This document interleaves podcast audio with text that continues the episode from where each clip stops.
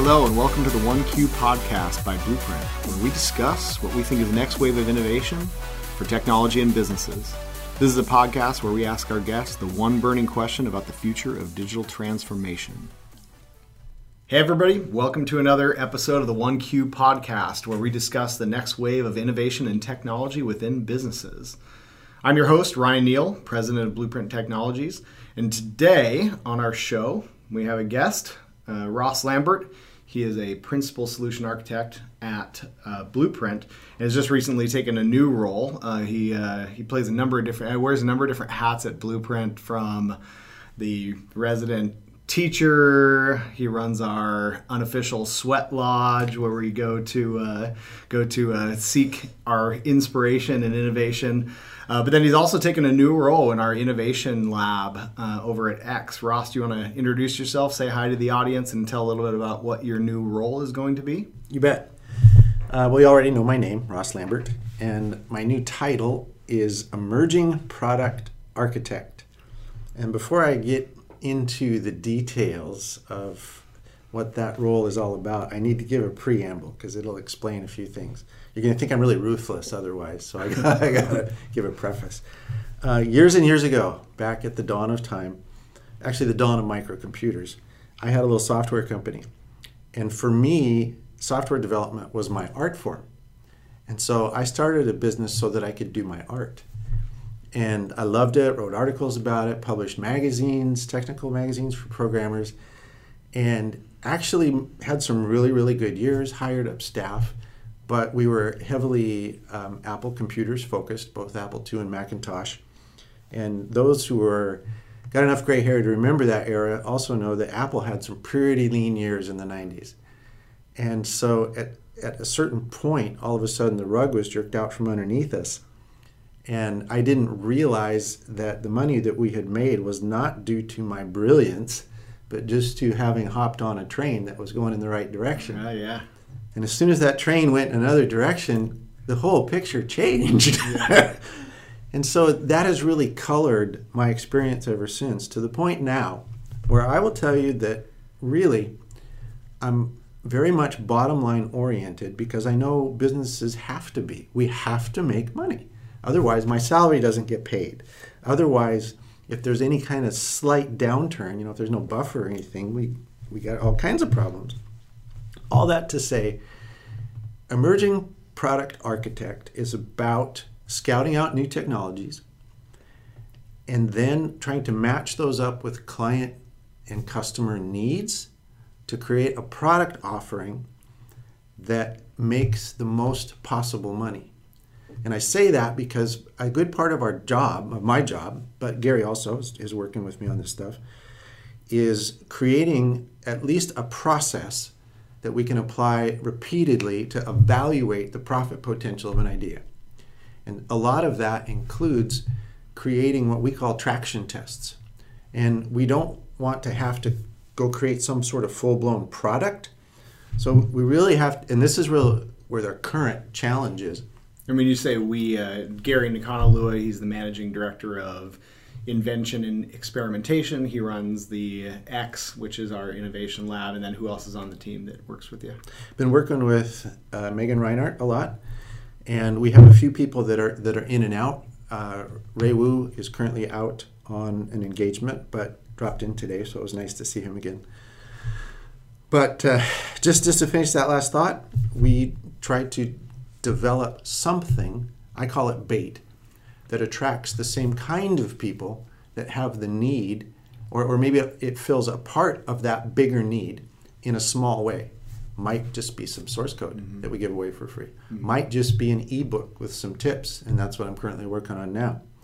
Then we run some, perhaps Google ads, or we do some press releases, or we do some things on Product Hunt, and see if the interest is out there. Awesome. And so what we're really trying to get to is basically a series of gates.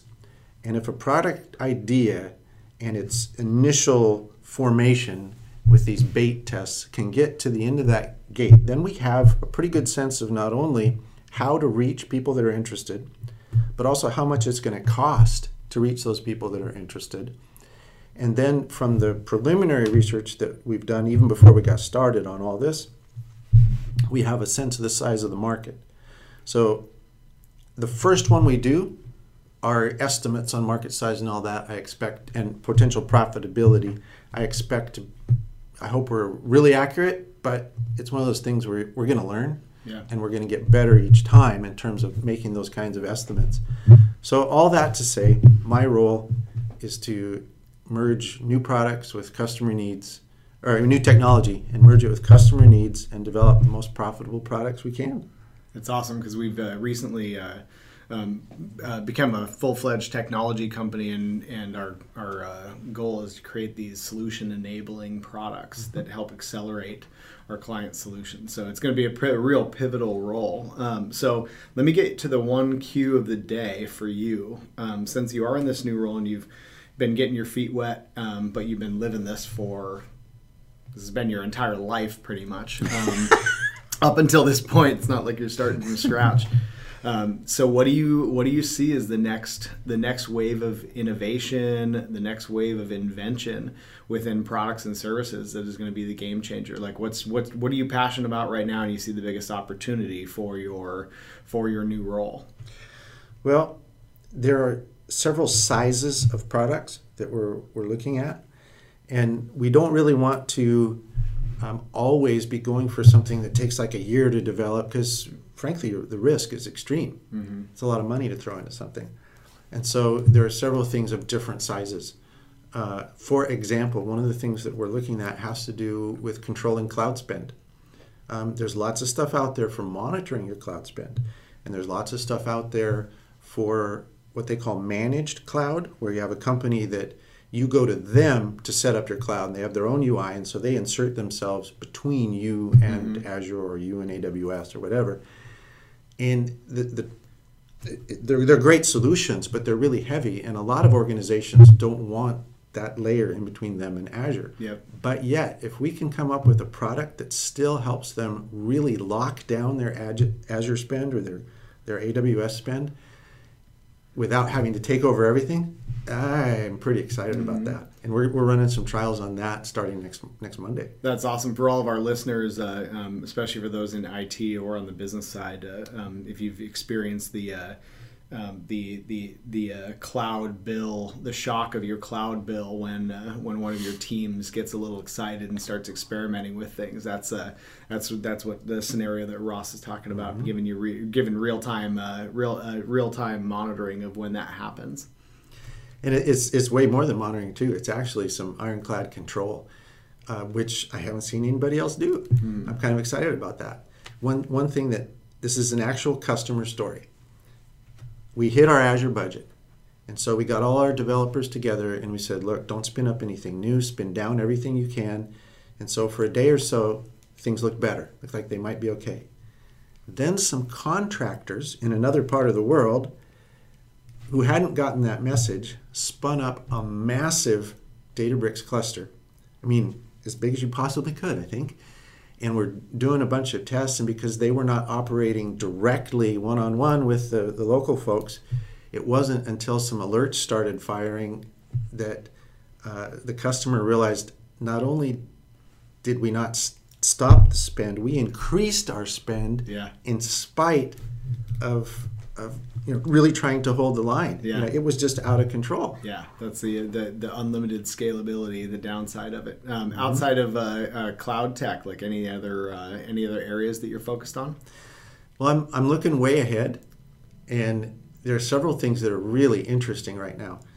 Um, you know, every, people hear about blockchain and they immediately think Bitcoin, mm-hmm. and I'm kind of glad Bitcoin has kind of I don't know, the, the price crashed, of course, and it's really volatile, and it's sort of receding from the public's mind.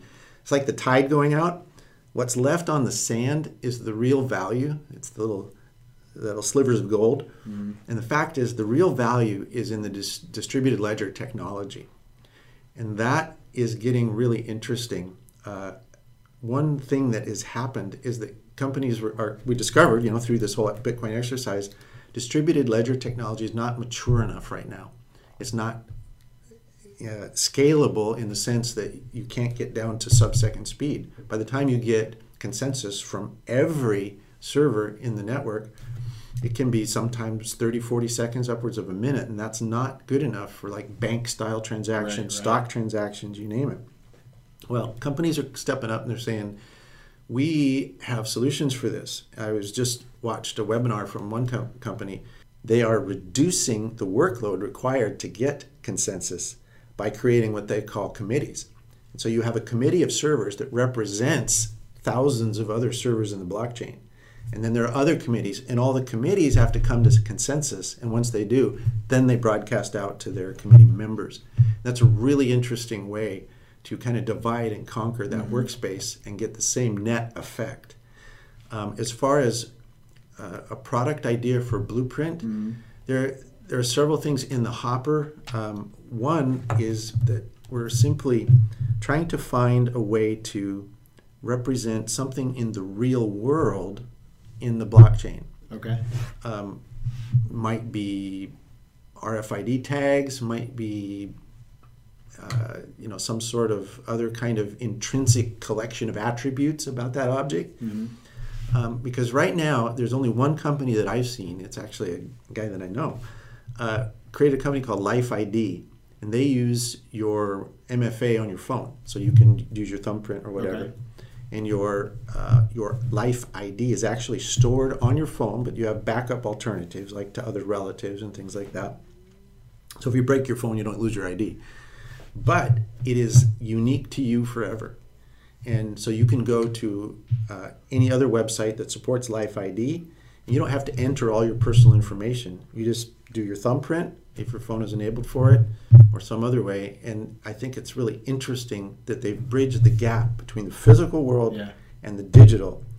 And uh, like one crazy idea that I was just throwing around is, hey, we'll do like mini storage, and we'll have uh, items in there that are all uh, got unique I Ds, and that their ownership can transfer a dozen times, but when the person that really owns it at the moment shows up, they can get it. I mean, it's it's brainstorming at this yeah, point. Awesome, but love it. Well, you know, I you know I'm a, a big fan of any any idea that you can figure out to uh, monetize blockchain, because that's what uh, everybody's uh, focused on. So. so Well, that's awesome, uh, Ross. Uh, thanks for coming on the show today. If uh, how did people get in touch with you if they want to talk about new ideas, um, find out more about what you're doing in the Innovation Lab, find out more about what you're working or what you're thinking about bringing to market? How do they get a hold of you? Well, the easiest way is probably email, r lambert at b p c s dot com. I'm also available on LinkedIn, and I usually check that at least once a day. So if you want to message me on LinkedIn, I'll, I'll get back to you there as well. And then if you're ever in the Wenatchee area, you can actually stop by his house, and maybe uh, he'll uh, invite you to his sweat lodge. For sure. Well, that's great. Uh, thanks for coming on the show, as always. And, you know, if you'd like to connect uh, with any of our other Blueprint folks uh, that, that Ross mentioned, you can either go on our website, w w w dot b p c s dot com, or on LinkedIn. We're pretty active on all the social media sites. Um, and all of this information is going to be posted in the uh, podcast notes. As always, thank you for listening, and be sure to tune in next week as we feature another guest that is very passionate about innovation and tech. Thanks for coming on the show. Thank you.